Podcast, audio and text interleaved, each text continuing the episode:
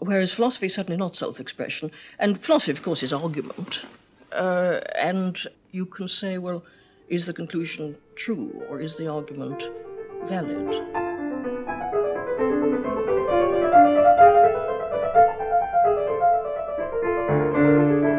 Welcome to Five Questions, where we don't ask if the conclusion's true or the argument valid, but what they say about you. I'm your host, Kieran Setiya. In each episode, I ask a philosopher five questions about themselves. There are two ground rules. One is that follow up questions are allowed.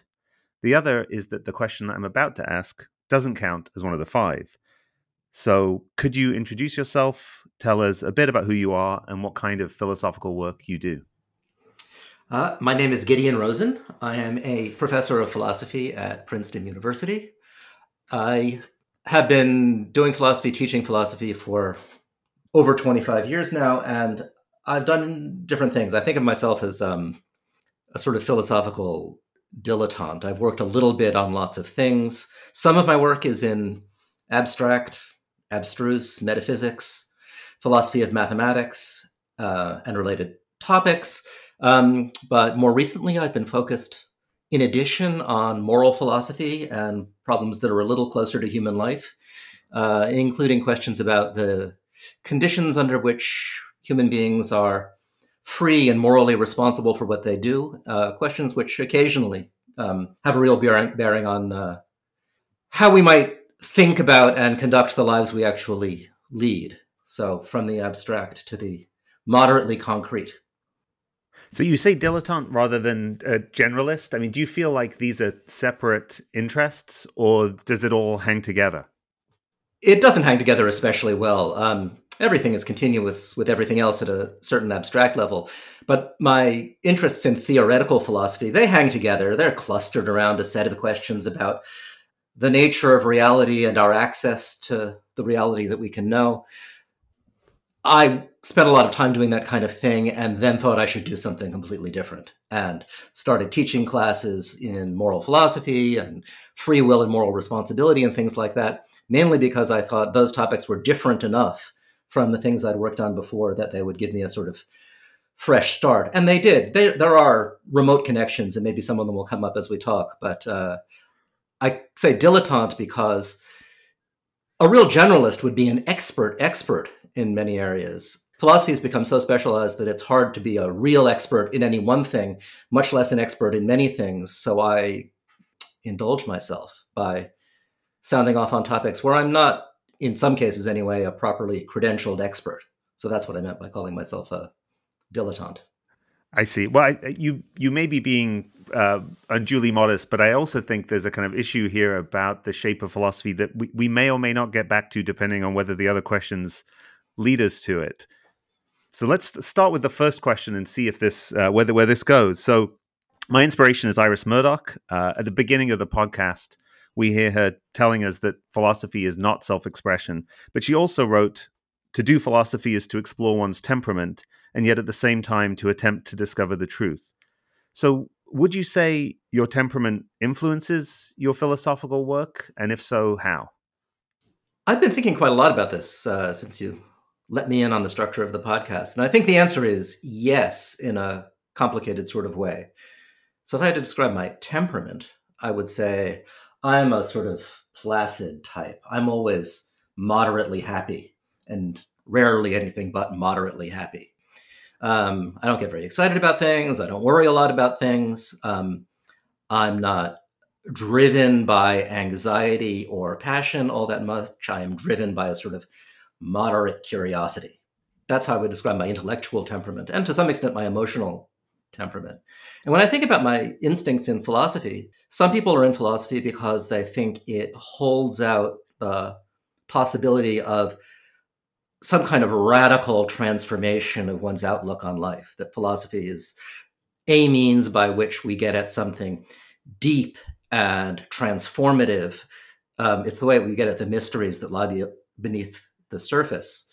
And I've never thought of philosophy as holding out the prospect of that kind of uh, transformative understanding. I'm sort of suspicious of depth in philosophy, suspicious of mystery in general. I think that this is not a hard and fast thing, but I think that in general, philosophy tends to leave everything where it was, except that you come out the other side with a deeper, more articulate, more clear headed view of the worldview you started out with. So, my suspicion of mystery in philosophy, I do think, is continuous with my temperament, which is to be um, sort of allergic to or uninterested in big surprises, big surprises of uh, an emotionally or intellectually transformative sort. That's the way it normally goes. I'm a sort of uh, shallow philosopher, I think, in some respects. Though I do think there is also in me something that wishes it were otherwise.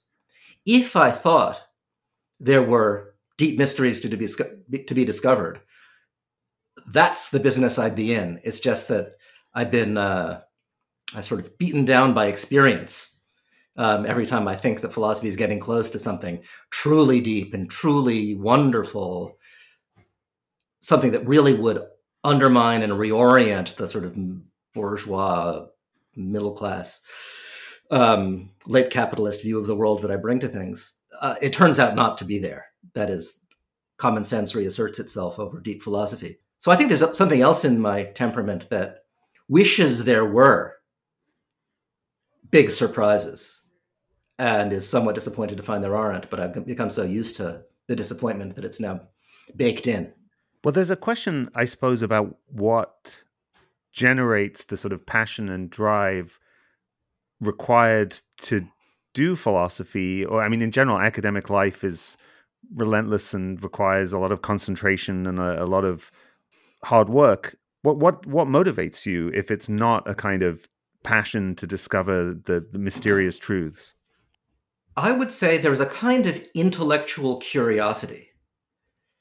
I want to know, and really do want to know, the best way of saying the things I believe anyway, the best way of knitting the things I believe anyway together into a more coherent, coherent view of things, the best way of resisting radical, skeptical challenges to the things I'm disposed to believe anyway. It's not as if philosophy doesn't throw up challenges to my placid worldview.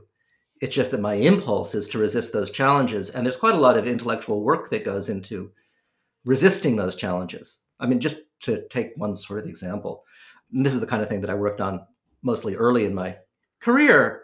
You wake up having been taught ordinary mathematics in school, and you find yourself thoroughly persuaded that the mathematics you learned in school is correct. The mathematics you learned in school tells you that there are solutions to equations, there are functions with various properties, there are numbers and sets and topological spaces and a whole range of things. And then you reflect and think, ah, but the things that mathematics seems to be telling me about are things that I've never seen, things that I can't investigate in the laboratory, things that I can't touch or bump into. So, how do I know they're really there? How do I know the mathematics I learned in school is true? And some philosophers regard that as an opportunity to second guess the deliverances of ordinary mathematics. To step in and say, ah, maybe philosophy or philosophical reflection can show us that the existence claims that seem to be built into mathematics are in fact mistakes, and that mathematics is some sort of fiction or some sort of construction that we shouldn't take fully seriously. That's a real challenge to our ordinary starting point, it seems to me. And then my impulse was to say, ah, the challenge is based on bad rhetoric. There's no good reason internal to philosophy not to acquiesce in the starting point that you found yourself with when you uh, finished sixth grade. All the math you learned then is true. All the mathematical arguments for the things that you learned are good arguments the mathematical knowledge you have is real mathematical knowledge. The challenge is based on a picture of what knowledge has to be, according to which knowledge has to be empirical, testable, and so on. That picture is mistaken, but the mistake there is not in our starting point, it's in the philosophy that might lead us to wonder about our starting point. Well, I think that leads fairly naturally into a second question I wanted to ask you, which is whether you really believe your philosophical views. And it sounded like in that case, if the philosophical view is there are numbers between two and five, for instance, you probably do believe it. But does that is that true? And does that generalize to other kinds of philosophical commitments you have? I'd say that's something I believe, but I would I'd call it barely a philosophical view. Um, so I believe the things that I always believed and would believe independently of philosophy. When philosophy goes beyond the obvious, when philosophy seems to be telling you things that supplement common sense and the science that is more or less a development of common sense, I do have philosophical views that tend to do that. I have some views in esoteric metaphysics that go way beyond uh, 2 plus 2 equals 4. And I do think that when it comes to that part of the philosophy that I do, where I'm defending controversial metaphysical principles, in those cases, I don't think I believe the philosophy I accept. I find myself saying certain things. I find myself attracted to certain views. I find certain arguments more persuasive than others. I find myself with certain intuitions about how abstract questions should be settled. But when I ask what all of those inclinations and impulses and in- intuitions do for me, I think they just lead me to a kind of um, very soft acceptance. I wouldn't bet $100 on the truth of my abstract philosophical views I wouldn't rely on them if this were possible in any context where the stakes were high and I was making a big decision about how to live. In any of those contexts, I would treat my philosophical views as so completely conjectural as to be worth almost nothing. So, having talked about your relative intellectual placidity and sort of epistemic modesty, here's a question. This is number three. Who was your most inspiring teacher? I was a graduate student at Princeton in the 1980s, which was a sort of um, miraculous period when you think about it for um, accumulating philosophical intelligence and talent and creativity in one place. So I had half a dozen teachers who were sort of objectively inspirational. So when I was a student at Princeton, the faculty included David Lewis, Saul Kripke, Bas van Fraassen, Gil Harman, John Burgess, Mark Johnston, and many others, all of whom were sort of very distinctive but extremely powerful philosophical intelligences.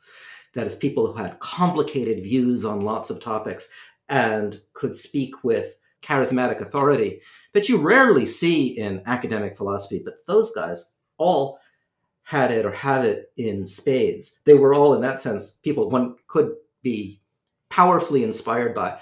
And I was, in some sense, definitely. But the thing about those guys, all of the guys that I just mentioned, was they did philosophy in a way that I didn't think that I could emulate. They made it seem too easy. They were all figures for whom philosophy just seemed to pour out in a way that was clear headed interesting, non trivial, and defensible. Defensible by arguments they had in their pockets all the time. They never seemed, even in sort of ordinary conversation, much less in their writings, they never seemed to fumble, they never seemed to screw up, and they never seemed to chase down blind alleys because they hadn't approached the problem in the right way. They were sort of um, too good to be inspiration for me. Um, too good in that respect. So the philosopher who I clicked with when I was a graduate student, more than those figures, was Paul Benacerraf, who was my dissertation advisor, uh, who had a very different sort of mind. Paul is a philosopher of mathematics. He had written two absolutely landmark agenda setting papers in the philosophy of mathematics early in his career, both of which are problem papers. They don't defend a view, they show that existing views are subject to problems that uh, hadn't been fully appreciated. And they both generated massive academic literatures attempting to resolve these problems, but Benacerraf himself was not a system builder or a problem solver. And he was someone who, in his writing, but especially in person, made it clear that he found philosophy hard. He did it and did it at an extremely high level and seemed to take some satisfaction in doing it. But he found it himself, um, as far as I could tell, um, defeated by the difficulty of the issues he was focused on. And that's that's certainly how I felt then, and how I still often feel. Um, and I really appreciated the model of someone who could be a philosopher, organize his life around philosophy without thinking that he had hit the kind of groove where you think of yourself from day to day as making progress on this subject that you've taken an interest in. The subject um, was inimical for him and also for me most of the time to that kind of steady progress. And the picture of a philosopher who was a absolutely brilliant teacher, an absolutely brilliant interlocutor, and an absolutely brilliant writer of philosophy who found philosophy um, daunting in that way. I find that found that the kind of model that made it possible for me, with my mind and my sense of my own sort of abilities relative to the subject matter, to go on doing philosophy. If it had all been David Lewis, uh, it would have been impossible for me to think my way into the the life of a philosopher. That's really lovely. That it's great to talk about Paul. Actually, he was um, well. I was in graduate school at Princeton about a decade after you, and Paul, who worked on topics and questions very distant from what I was working on, was incredibly kind to me at some of the most difficult, lowest points of graduate school, and he really was, for me, inspiring. I'm not sure if quite inspiring because I didn't our, our, interests were sufficiently far apart, but definitely sustaining and enabling as a teacher in a way that I really appreciate. That's wonderful. Yeah, can I just say one more thing? There's something about Paul's um, species of kindness that um, I want to mention because I sometimes try to emulate it and really haven't managed. So Paul uh, is a real human being. He understands how difficult life as a student can be, and he can be very empathetic. Um, and he knows what to say to cheer a person up, but he won't say it just to cheer a person up. He managed to combine incredibly high intellectual standards with this compassion. Um, I have my old unit reports, which were the prose reports that professors used to write on student work. And my unit reports from Paul are filled with genuinely blunt criticism. Yeah. I gave an oral presentation in one of his seminars once, and I had been sort of crestfallen afterwards because it went um, sort of badly. And in the unit report where Paul wrote all of this up, he says, um, Rosen gave a presentation in the seminar and he thought it went badly. It did. Uh-huh. and then there were nice things too, but um, the, the, the capacity to uh, be kind without being uh, uncritical, very important skill if you can manage it, especially for a teacher of graduate students and uh, Paul was quite brilliant at that. Yeah, very difficult. Yeah. So I'm going to move on to question four, which is potentially lighter, at least a little bit more random than the ones I've asked so far. It's this when a stranger asks you what you do for a living, how do you reply? Depends very much on the stranger and how much of a conversation I want to have. Um, I always say um, I teach philosophy. Um, I'm one of those people for whom, you know, I'm a philosopher just sounds like a funny thing to say. So I, I always say I teach philosophy. Um, then they ask, sometimes they ask, what do you teach? And I have answers to that. Very often they ask, who's your favorite philosopher? Thinking that, you know, philosophy is a matter of sort of hitching your star to one of some small number of great figures from the, the tradition and doing philosophy in that style. And that's a question I, I reject. You know, I'll, I'll tell them, I don't have favorites. I'm not that kind of guy. I'm not a sort of philosophy fan. Um, they're philosophers whose work I admire, but um, I'm not the sort of uh, guy who keeps lists of favorite great philosophers and cleaves pretty closely to those. I, when they ask me, "What do you teach?" I'll say, and this is the best sort of conversation to have. My main thing is that I teach introductory philosophy. Um, I teach an intro to metaphysics and epistemology, which is just a does God exist? Do we have free will? What is it for a person to uh, persist over time sort of problems of philosophy class. And that's the one course I teach on a, on a regular basis. I teach it almost every year. And the thing is, when you're talking to a stranger, if you say that, it's an invitation for them to ask the questions that a freshman in an introductory philosophy class would want to ask. And those are things that are fun to discuss with a stranger. Do you ever get the follow up, what's your philosophy, when you say that you teach philosophy? Or, or does saying I teach philosophy rather than I'm a philosopher help to to deter that follow up? You know, I guess it does because I don't get that very often. I do get people who, as soon as I say the word metaphysics as part of my story uh-huh. about the kinds of things I teach, people who want to talk about uh, um, the occult or consciousness or something they read about quantum mechanics on the internet. And uh, that's less fun than talking about the things that really do come up in my sort of intro classes in philosophy. So we are almost out of time. So we're going to move on to question five, another Iris Murdoch question. It's always a significant question to ask about any philosopher, she wrote. What is he afraid of? So, Gideon, what are you afraid of? I found myself wishing, as I was thinking about this question, wishing for the first time that I had one of these sort of simple, quirky phobias. If I were afraid of snakes or afraid of spiders or something like that, then that would be the answer. And that would be fun to talk about. But giving that sort of answer is absolutely not revealing of anything else. Since I don't have any of these quirky fears, any answer I could give to this question is going to be um, revealing in ways that I'm leery of. It's a great question to ask because if you got an, an honest answer, it would really tell you something psychologically deep about the person. So here's my best shot at an honest answer. The thing that I most fear is blame, moral blame. I have a kind of horror of not just sort of screwing up and doing something that's bad for other people or that I shouldn't have done. I've got a bit of that.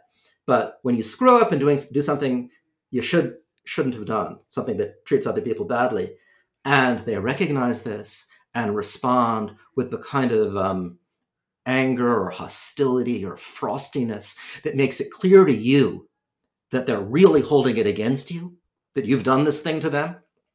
The feeling they have before things have renormalized and they've gotten around to forgiving you or forgetting about what happened, that feeling in the middle where uh, they're clearly holding it against you, I find absolutely horrible. And especially horrible when I know I deserve it. When, you know, it's one thing to be blamed when you've got some sort of excuse, then you can start telling stories about why you understand how they blame you, but uh, you don't really deserve it. But in the case where you've got no story to tell, um, you know that the blame is fully deserved, and you feel guilt in response to recognition of this blame. That constellation is, um, for me, psychologically about as bad as anything can be. So that is what I most fear. And I should say that I do think that a fair amount of my philosophy is a kind of defensive response to the prospect of that kind of deserved blame because I spent a lot of time arguing uh, in ways that I sometimes find persuasive that, as a matter of fact, an awful lot of the blame we go in for is misplaced.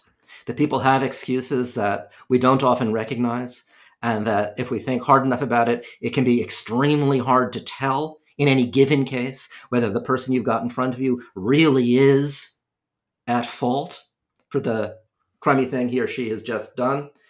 That intellectual structure, where I'm very interested in the question when are we blameworthy? What are the excuses? Why are the excuses good excuses? Can we really know in real cases whether people are blameworthy for what they do?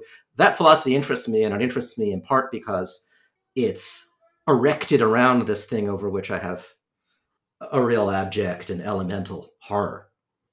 That's interesting. Do you think if this, if you really believed the skeptical conclusions about moral responsibility, about culpability that you've argued for, at least presented arguments for in your work, that would answer or sort of resolve this kind of fear? Or would the fear re- remain because people would continue to blame you and it would be cold comfort even if you did believe that they were unjustified? So, what I've argued for is that an awful lot of the bad we do, an awful lot of the harm we cause, we do as a result of a kind of ignorance. We fail to appreciate as we're acting exactly what it is that we're doing and exactly why we shouldn't be doing it. That failure to appreciate in the moment of action under the right circumstances, can in fact be an excuse for wrongdoing. It's true to say of the person that it's not his fault because he really didn't understand what he was doing as he was doing it. I think that that excuse applies, for all we know, quite broadly in human action. And that means that a lot of the blame we go in for is, in a certain sense, unwarranted. Is that comforting? I don't think so. Because it's not a way for me to think with any confidence. The blame that I'm on the receiving end of is undeserved. For all I know, it is deserved.